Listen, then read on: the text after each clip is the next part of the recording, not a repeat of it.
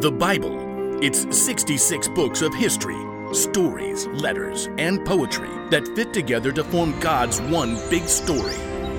The epic adventure of how He created us and loves us so much that He made a way to rescue us. As we travel through the Bible, from Genesis to Revelation, we discover people who met God and found their lives changed forever. Now, for an amazing story, inspired by the book of Exodus, chapter 17, verses 8 through 13. God had freed the Israelites from slavery in Egypt and led them into the desert. But with no home of their own, the Israelites were still wide open to enemy attack as they traveled. One evening, as Moses walked through the camp, his assistant Joshua raced up. Amalekites! Where? How many? Just a few men right now. They attacked at the rear, where many of the women and children are. But we beat them back. Uh, they'll come in full force tomorrow.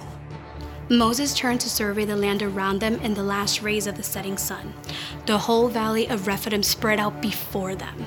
Nearby, a high hill provided a lookout for the whole countryside. We have no army. We'll have to fight. You choose our best men and get ready for battle in the morning. Will you come with us? No, Moses pointed at the hilltop. I'll climb up there and hold up the walking stick that God gave me. Both men looked at the sturdy staff in Moses' hand. It was no ordinary stick. Moses had lifted the staff when God had parted the water of the Red Sea so the Israelites could escape. Yes, sir. I'll call the men. In the great chill before dawn, Joshua and his group of inexperienced fighters prepared for battle against the Amalekites. I I've never held a sword. God has saved us many times. He can do it again. As the ragtag army gathered at one end of the valley, Moses climbed the hill with his brother Aaron and his friend Hur. So, Moses, uh, what's the plan? Yeah, those Amalekites got some mean fighters. We'll call on God. As the three men crested the hill, they turned to look back. The rising sun flooded the valley. They could see Joshua and the Israelites just below. At the far end of the valley, a vast swarm of Amalekites rushed forward.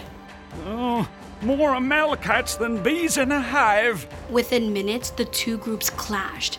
It was clear from the very beginning that the Amalekites had the upper hand. They'll wipe us out in no time. Wait. At the very crest of the hill, Moses grabbed his staff and raised both hands high in the air. Our God is stronger than any enemy. In a short time, the tide seemed to turn. Well, what do you know? Joshua's pushing them back. The Israelites steadily beat back the Amalekite army. But as the sun rose and the heat increased, Moses' arms grew tired. Little by little, his arms sank down. Uh oh. The Amalekites have busted through our line right there. We were doing so well. God, help us. With an effort, Moses lifted his hands high again. Joshua had formed a strong band of fighters, and once again, the Israelites surged forward. Moses lowered his arms to stretch. Ah, my back. Wh- wh- What just happened? Joshua had them. Moses stepped forward to see, raising his hands high again. Aaron turned to stare at his brother. It's your hands.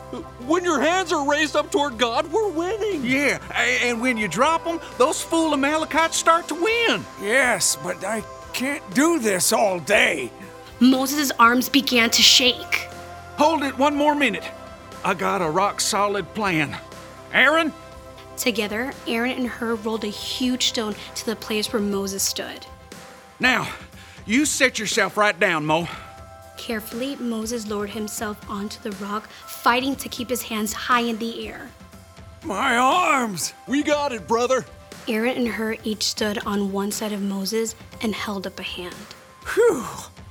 For the rest of the day, Aaron and Hur stood right beside Moses, keeping his hands steady. By sunset, Joshua and the Israelites completely defeated the Amalekites.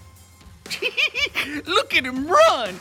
The Amalekites had been defeated by God's power, but it was only by working together with his friends that Moses had been able to keep his hands lifted high all day.